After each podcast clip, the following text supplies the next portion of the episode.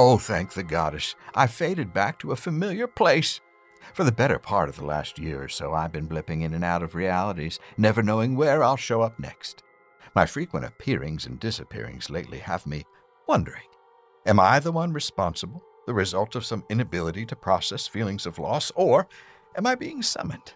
Is there someone calling me forward into these other realms? Now, if you've ever been to a seance, you know of the powerful magics that are out there and the abilities that certain people, people who are gifted, can tap into. Maybe all of us get channeled into other dimensions while we doze in our sleep hammocks, our dreams just glimpses as our brains race to try to make sense of what's happening to us. I once visited a psychic parlor in New Orleans. While awake, and very much in my body as one is in New Orleans, I sat down at a round cafe table, draped my travel satchel over the back of the chair, and waited to have my tea leaves read. I was assigned a psychic from a list of names written in two colors of chalk on a board opposite the check-in counter. As I waited there in a thick cloud of incense, other people drifted in and out, absent-mindedly grazing bowls of amethyst and polished agate with their fingers. I started to feel a keen sense of dread that something was amiss. The lighting was too bright for one, the colors of the wall, the wrong shade of green. I could feel that mixed in among casual practitioners of magic and weekend witches that there was also a false hope being peddled, the dark magic of a con, hidden under layers of cheap patchouli and sandalwood. Also, I had just been cheated of twenty dollars by a man down by the river boats due to my failing a simple riddle, and I wasn't about to blow more of my beignet money on someone staring into an empty teacup. That reminds me of another important thing to keep in mind while visiting New Orleans. Don't eat beignets while wearing black. A mess! I wish I had someone to read the trails of powdered sugar on my slacks. Well, recently, I had a real encounter from beyond. Maybe not surprising, given the events of the past few months in the Seaver household. And because it's spooky season anyway, I thought I'd share it with you now, as we welcome you through the mystic portal that leads us to the Deep Night.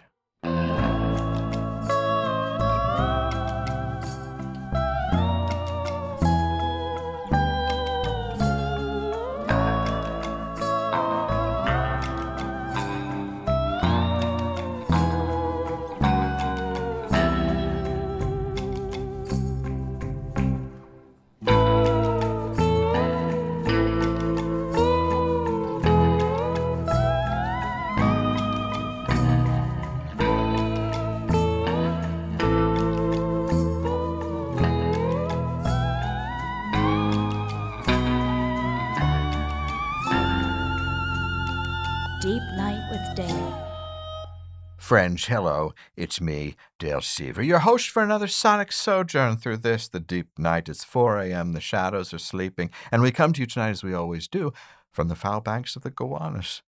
As I sit here in my podcasting chair with its leather molded into the shape of a hand, I can't help but wonder about all the other Dales sitting in their questionably shaped seating, spread out across the multiverse, and what they're saying right now, unaware how one shift in their turtleneck folds could ripple across dimensions, affecting changes not unlike a butterfly's wings or the wake left by an angry orca. Sometimes when I look at all this imagery we see out there generated by A I, I think, is this just a message from beyond, from out there? Are these other me's me? What do the robots know that we don't?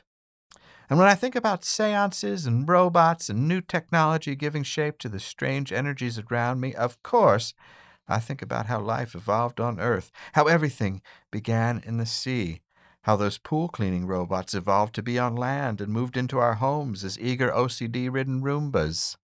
These simple but pesky maintenance droids have taken over our homes and added Nest thermostats and Ring doorbells that provide them eyes out into the greater world, Alexa and Spotify tracking our purchases and love of Pakistani disco. Soon the singularity will be upon us, and our roles in the cosmos will shift, but until then, how do these technologies bring us closer to that which we cannot understand? Are there algorithms out there right now being exploited by the spirit realm? Can we receive messages from loved ones who have passed on through technology we use every day? Can the World Wide Web be coaxed into making vibrations in the real world that can be felt by those who are ready to listen? New technologies have often come to the fore at a time of uncertainty and demands for connection. Let's turn back the page a hundred plus years. Spiritualists argued that the dead encircled the living, just as scientists were proving that invisible activity did indeed surround us. Germ theory, radiation, the telegraph, the telephone, and the phonograph were among the nineteenth century advances that strengthened faith in photography's ability to capture the unseen. The death-defying displays in both spiritualism and photography were soon brought together in attempts to create scientific proof of the spiritual dimension. Now, that is from our friend and photographer and spiritualism scholar Shannon Taggart, from her book Seance. I had asked her recently if she thought the dead could communicate through the internet, and she said, "Have you read my book?"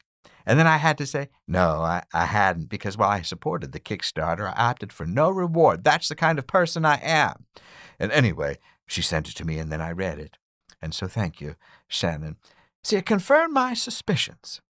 Because you see, for the past year and a half, my dead father has been speaking to me through eBay.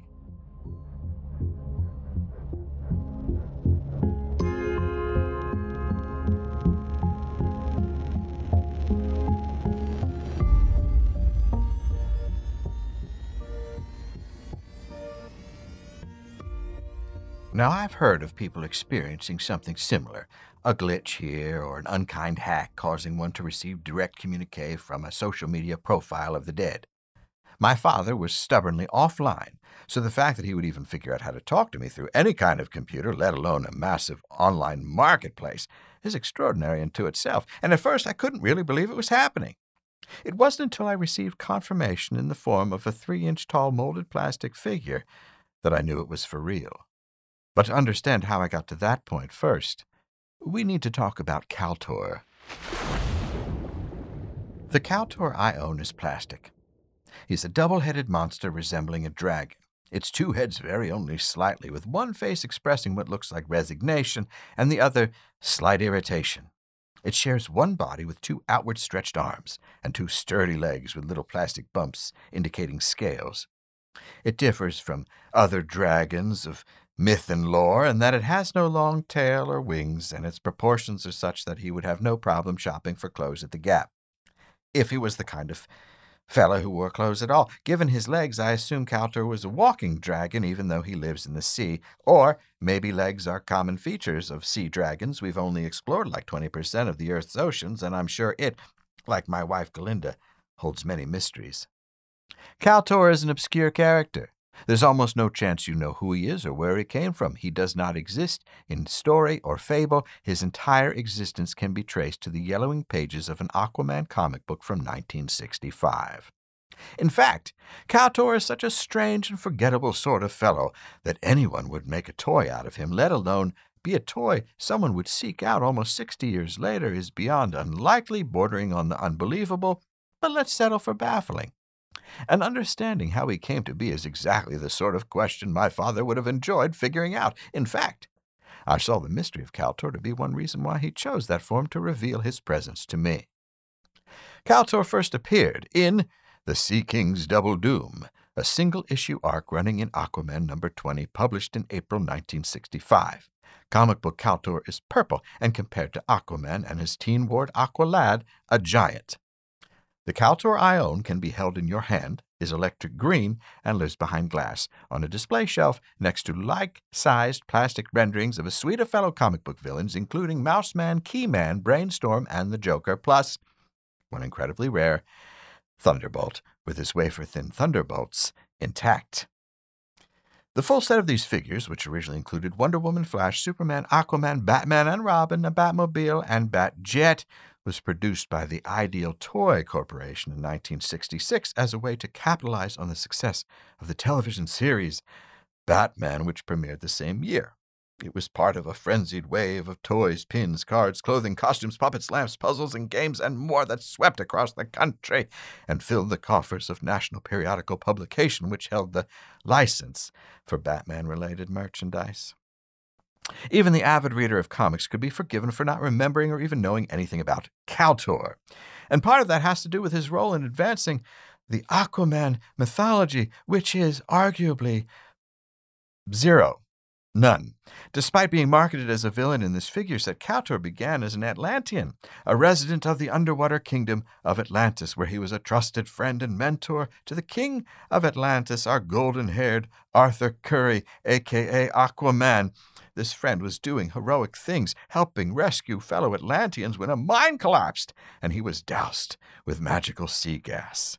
This led, as anyone who's been doused with sea gas from a collapsing underwater mine can tell you, to him being transformed into the raging and thrashing two-headed beast who also went by the name of Kaltor, who, after threatening both Aqualad and Aquaman's wife, Mira, who, okay, side note, uh, Mira only showed up to uh, this situation because she was jealous of Kaltor's daughter, Starine.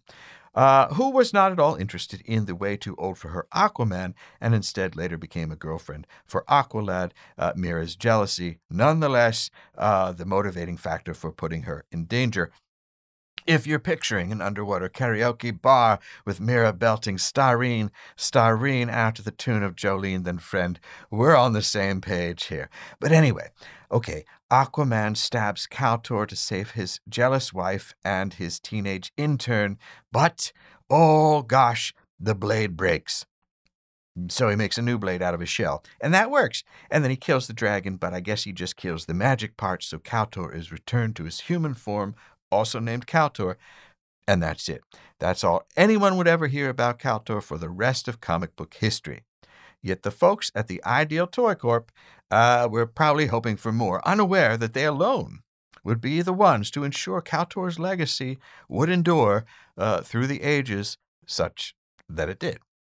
Now, the nuance of Kaltor's unfortunate transformation and his relationship to Aquaman, which lent a certain drama to his brief, if inconsequential story, is something that the designers of the Justice League of America playset seemingly spent very little time thinking about.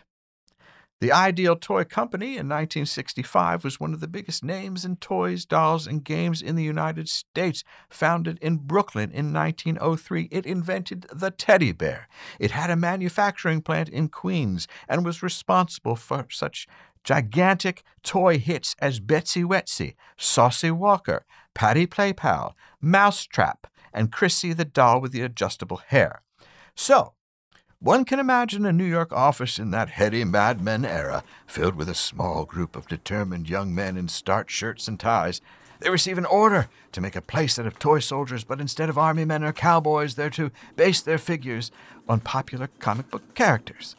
So, they ask one of their secretaries to send a kid from the mailroom out to grab a bunch of comics off the rack, and he comes back with Aquaman number twenty, Justice League numbers thirty-two, thirty-four, thirty-seven, and forty-one, plus Wonder Woman number one forty-one. Or maybe National Periodical sent over a bunch via messenger on their first meeting. Or maybe one of the guys adjusted his thick black glasses and said, "Hey, my kid reads Wonder Woman. Let me grab one and bring it in." My sense is that they spread out these comics on a big conference table, matched up villains to heroes in pairs, then sent them to the designer and mold maker to come up with workable designs. And that's how we got this very particular grouping of heroes with random villains and not-so-villains. That seems a plausible path for how Kaltor, of all things, would be manufactured and join a roster of rogues meant to be a foil to the world's greatest heroes. The only rationale for Kaltor and the Justice League to be part of a Batman-themed playset in nineteen sixty-six, when those characters had zero participation in the hit T V series that aired the same year, would have been because, like other popular sets of military figures, they needed to fill out a regiment of soldiers, add to the ranks. The sculpted figures physically resembled the smaller green army men. All were in fixed positions of attack and have wafer-like plastic bases on which they stand. At that point in time, for toy makers and quite a few others, the world you were reflecting was very much one of good versus evil, us versus them, make it easy, clean. There was little room for nuance or complexity. They were toys, all meant for children. To make things exciting, you'd want to uh, pit a person with the power to talk to fish opposite another uh, person-ish thing who swims or is sea life adjacent. On playroom floors across the country, on carpeted battlefields with shoebox hills, you'd want one guy on a horse to be able to face off with another guy on a horse, or a fellow with a cannon to trade fire with another fellow with a cannon. The point was, there should be obvious pairs of sparring partners. But maybe I'm not being generous enough with these fellas in the conference room at Ideal Toy Company. Maybe they felt like injecting a little nuance and complexity would lead to greater depth in the simulated battles.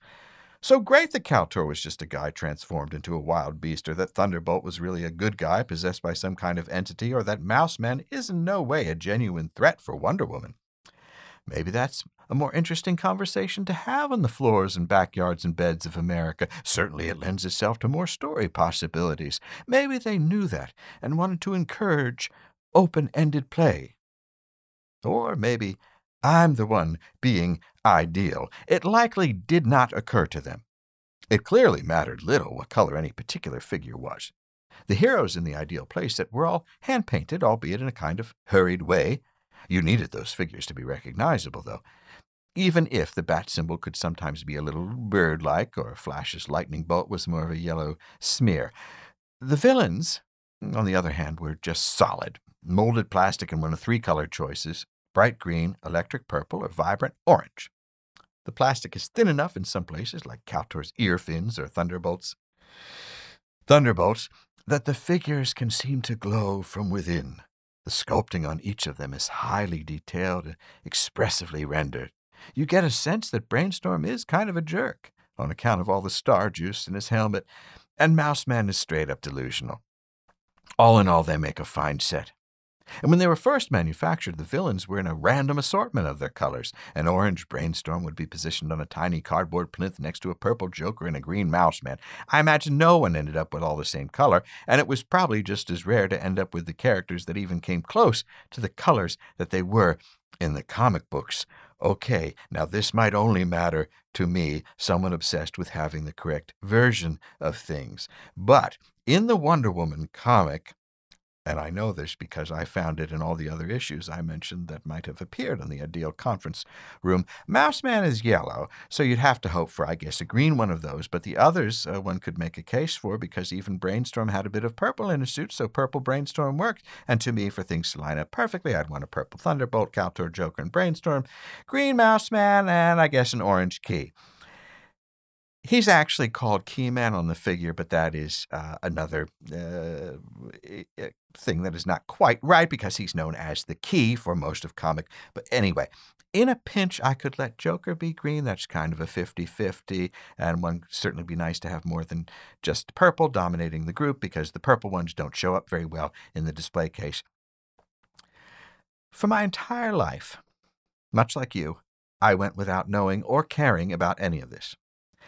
I did know that these figures existed in the way that I know four-leaf clovers exist. They're around, people like them, but I'll be okay without one. I bet I could find one if I went looking for it, but I lacked the inclination to sit in one place long enough to find them, or to scour the acres of flea market tables required to maybe turn one up.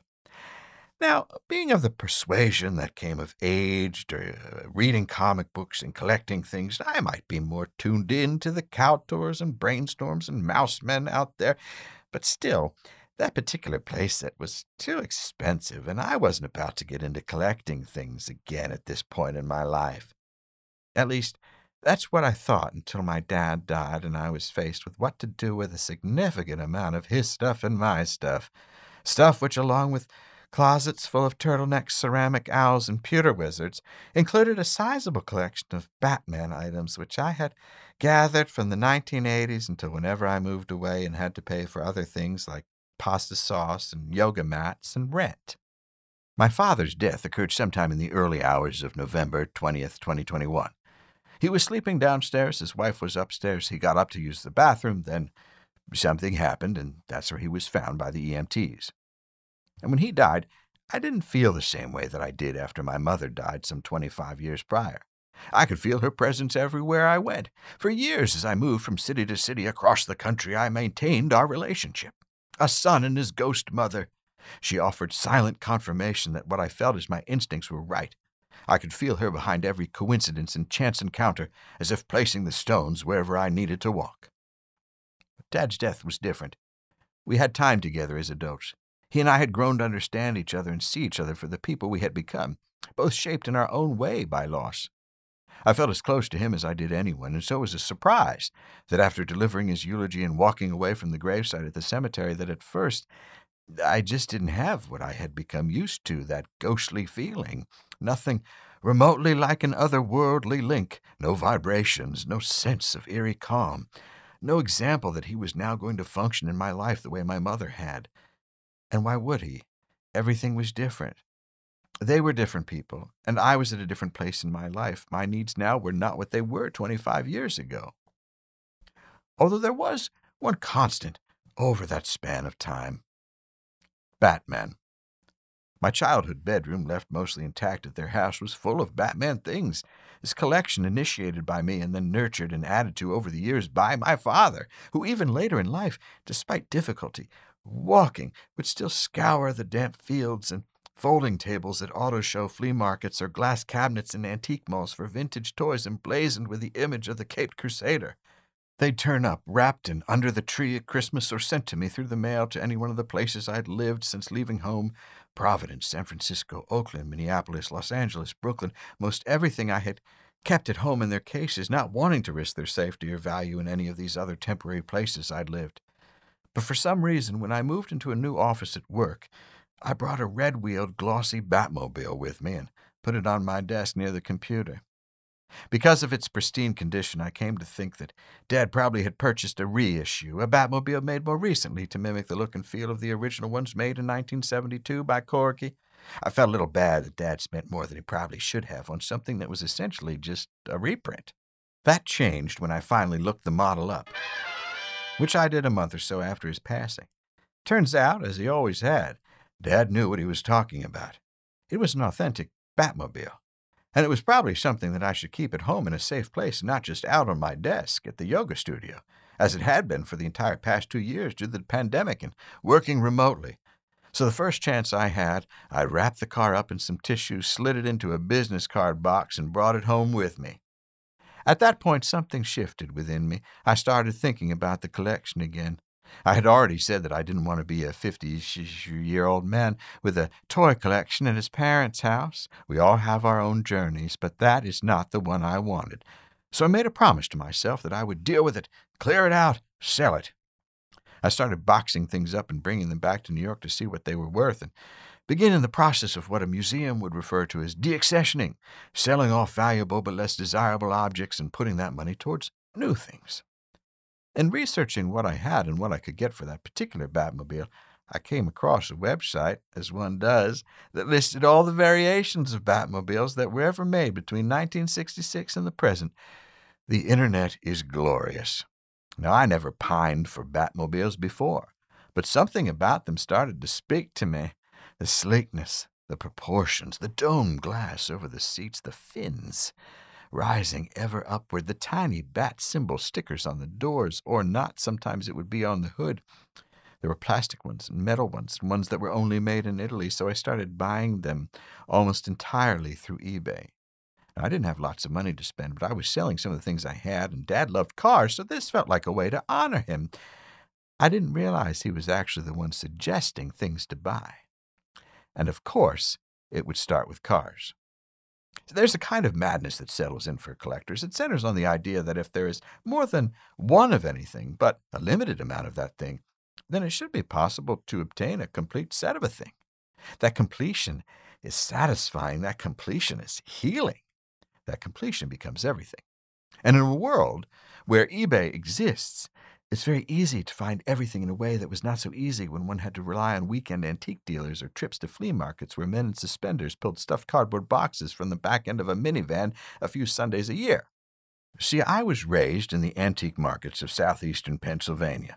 Places like Renniger's, Black Angus, Quonset Hut, the Log Cabin, all places I'd long for and get up early for. My dad made the trip out the turnpike so many times he had memorized the fares, and my mother would hand him the ticket with exact change to give to the toll booth operator at the exit as we slowly rolled through. I can still conjure the smells of each place like a flea market sommelier.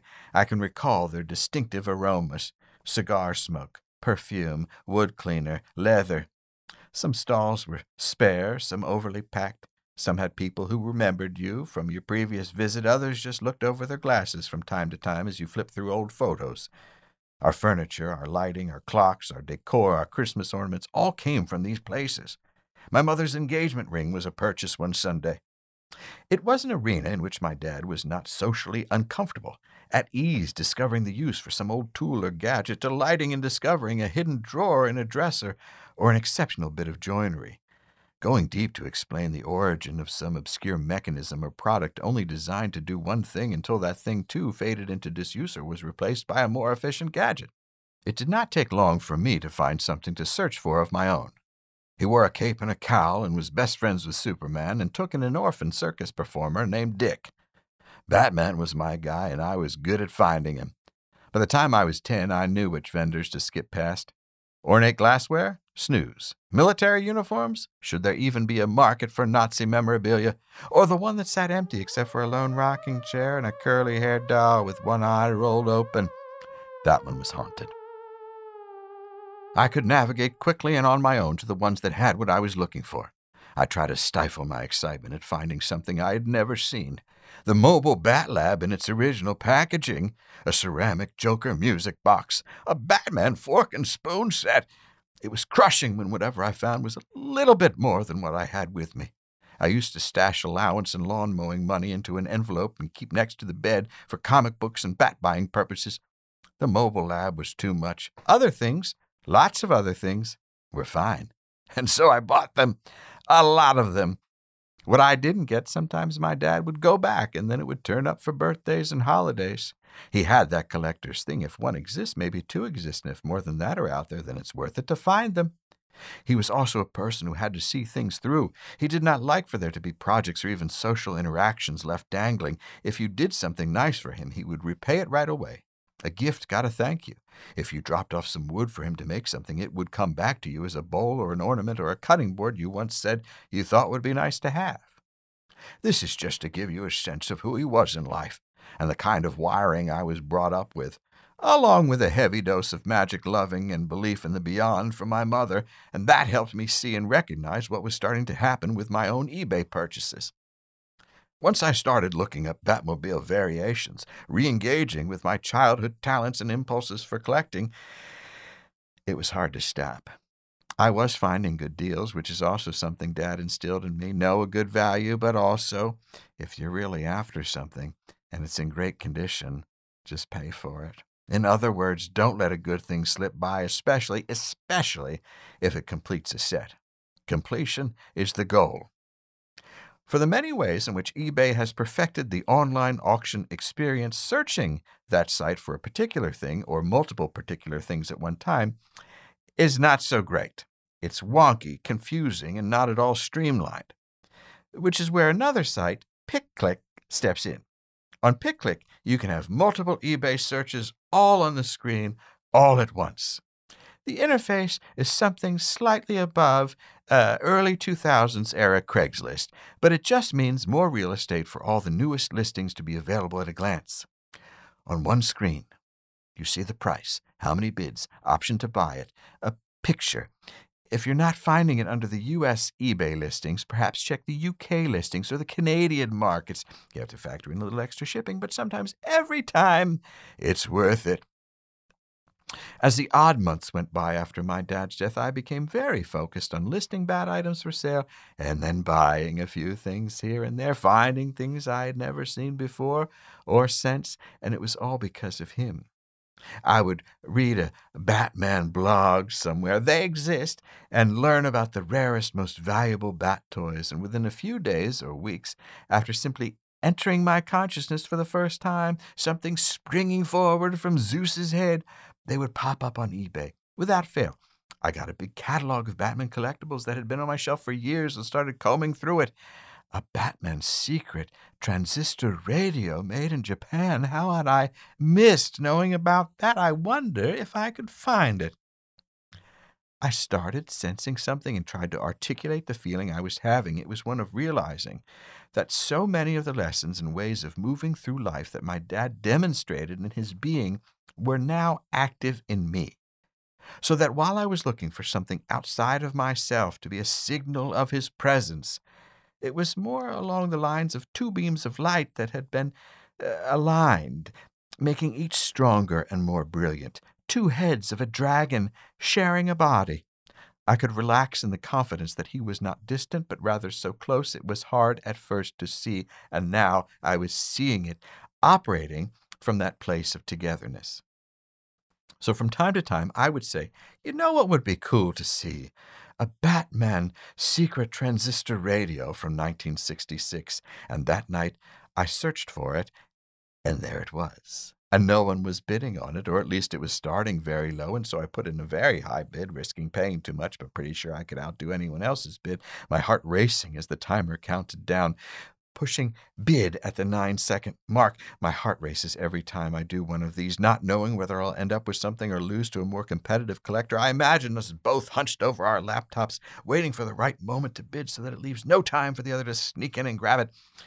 With the radio, the late-night bidding all happened while I had been staying at my parents' house in a dark room lit only by the screen of my phone and the eBay app, in the bed my father spent his last night alive in, and I got it. I won the secret transistor radio in its original packaging. The feeling was one that was eerie and wonderful. I thanked Dad out loud.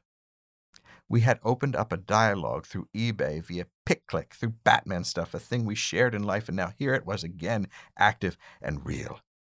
I'd asked Dad to see if he could find something, and it would turn up. I made lists and kept them in my office drawer, and I'd say to him, Dad, that Italian Batmobile would be really nice to have, and there it would be, exactly the model in perfect condition. We made such a great team, so great, that eventually I had to buy an entire display cabinet for my home office. I cleared out old things on a daily basis and bought almost as many new things to replace them. I might as well have been at the flea market with him again some early Sunday morning, groggy but excited by our finds, expressing disbelief at the price we got, puzzled at how we'd fit it into the display case. We were building the collection again, together. A working Gilbert Batman watch with its face in the shape of a bat symbol, its metallic teal-painted wing line still gleaming and unscratched, got it. A Topps Batman rookie card number one, got it. A rare friction-powered Batmobile from Britain with a label still on the box, got it. There was so much, and it happened fast. The Ideal Batman playset figures would turn up pretty frequently. Now, I'd swore I'd never be into them. They were too expensive for what they were, and I'd never get the full set anyway. But after a while, I'd seen them come up a few times. I'd bought enough of the other stuff and started to think of my collection as being incomplete without them. I had secured most every other pair of dynamic duo figures that I could find, superpowers with the capes, Mego bend and play, Korean-made pencil toppeners, even the excruciatingly small British market Rolykins in their original boxes. The latter required its own tiny plastic case to put inside the regular display case, which is how you know you've gone too far with any collection.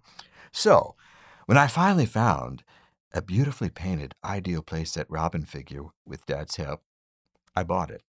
Then I had to find Batman with a batarang and cape with a decent enough paint job to make it worth it, and that one took a little doing. I found a capeless one with a good bat symbol on it, and telling Dad it would be great to find a cape for under thirty bucks. One popped up for exactly that amount, and even though it took two separate last-minute bids happening in tandem, I got them both. So I had a wonderful Batman and Robin from the nineteen sixty-six Ideal playset. I figured I might as well get the unpainted versions too when they popped up. And as long as we've got the main heroes, minus the rest of the Justice League, might as well get the villains. So slowly I started winning them too and adding them to the top shelf. Purple Brainstorm, Green Mouse Man, Orange Key, Green Joker. I told Dad that a green Kaltor would be next. There were a few purple ones out there, but the prices on the green ones tended to be lower, and I had a limit of how much I wanted to pay for these things that were, for all intents and purposes, a side narrative to the main thrust of the collection's arc. A day later, a thirty dollar Kaltor in bright neon green showed up, flawless except for some dirt on the front, which I knew after four months of nonstop eBaying that I would likely be able to clean off with a little Q-tip and soap. I bought it. The dirt came right off, and it looks perfect. And that purchase sealed the deal for me. It wasn't just some one-off or fluke, not just something happening in my mind, but a repeated pattern of back and forth with my father through eBay. I wanted to be extra sure, though. I wanted confirmation from him that what I thought was happening was happening. So, on the evening of my birthday, I looked up at the sky and I said, you know what would be really great? What would prove to me that what I think is going on is going on is if you show me a Thunderbolt figure on my birthday from the Justice League playset made by the Ideal Toy Company in nineteen sixty-six. And if I see that, I will know for sure, without a doubt, that you're the one responsible for this and that you're okay. You can imagine how I felt when at two a.m., unable to sleep the night of my birthday, I grabbed my phone and, without even putting on my glasses, held the screen close to my face and slid open the browser to the eBay listings to reveal the exact figure I had asked for. I cried a little right then. Thunderbolt, just like I asked for. Kaltor was weird. Thunderbolt was rare, and not at all guaranteed to show up with any kind of consistency or frequency that even a Mouse Man or Key showed up. It was extremely unlikely that a Thunderbolt would be there on my birthday within hours of me asking the universe and the spirit of my father to provide it. For a few reasons, I didn't get that particular Thunderbolt figure. I was traveling, it was overpriced and broken, but when I put in the same request for a purple one, he delivered again. And when I lost that one because of a bad Wi-Fi connection, he delivered a third time, and that's the one I got. I may have paid too much for that one, but that's the risk of any online late-night bidding where you feel destiny is at work. Exactly a year after his death, I had completed the Ideal playset, at least my version of it. A perfect set of villains in comic book-appropriate colors, plus Batman and Robin, the Batmobile, and the Batjet. I'm not sure I need anything else. I'm quite certain I should not buy anything else. Galinda has encouraged me to consider other things, and my cardiologist says I need to get out more. I will always treasure the gift of this sustained connection to my father and his spirit this past year.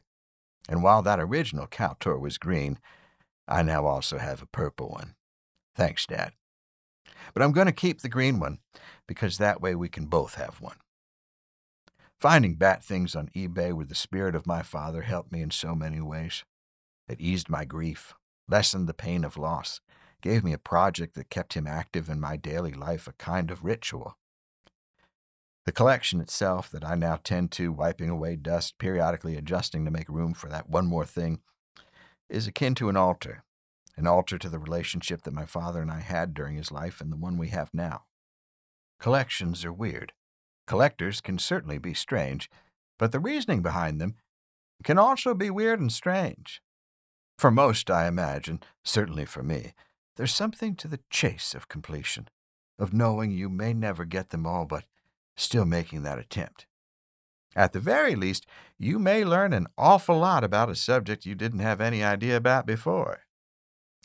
Collecting, rituals, summoning the energy of loved ones. Wherever the raps are coming from underneath the table, or whoever guides you on that Ouija board, or whatever force reaches through the ones and zeros and shows up for you in the moment you need it, it can all be so healing. So this season, don't be afraid to hear what's calling to you, and allow for it to be something more than what it might first appear to be, like a dragon of the sea, or a red-wheeled Batmobile you thought was worthless. Till next time, friends, I'm Dale Seaver. Each week we're telling stories, warping into new realities, and reporting back from a life unusual. Thank you for listening, and I remind you that although this night is ending, in spite of all that is going on, a bright new day is just ahead.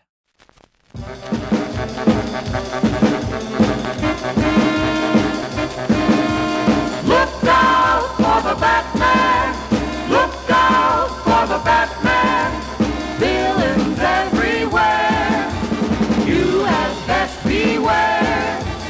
If you break the law, he will soon be there. Look out for the Batman. Look out for the Batman. Deep Night with Dale is independently produced, performed, and written by James Bewley. Podcast theme by Via Mardot. Season artwork by Victor Bizar-Gomez. Photography this season by Emma Mead. New website design by Maria Belen of Bella Mona Designs. All of these artists are wonderful and worth looking up and following on social media or hiring for your next great thing. For everything Dale and Deep Night, true denizens of the deep should visit deep night show dot com or tune into the show on Spotify, wherever fine podcasts can be found. Remember to rate and review the show on Apple Podcasts and follow Dale on Instagram at Dale Seaver. Thanks for paying a visit to the Deep Night. Watch the Batman. Watch the Batman will get you if you don't watch out.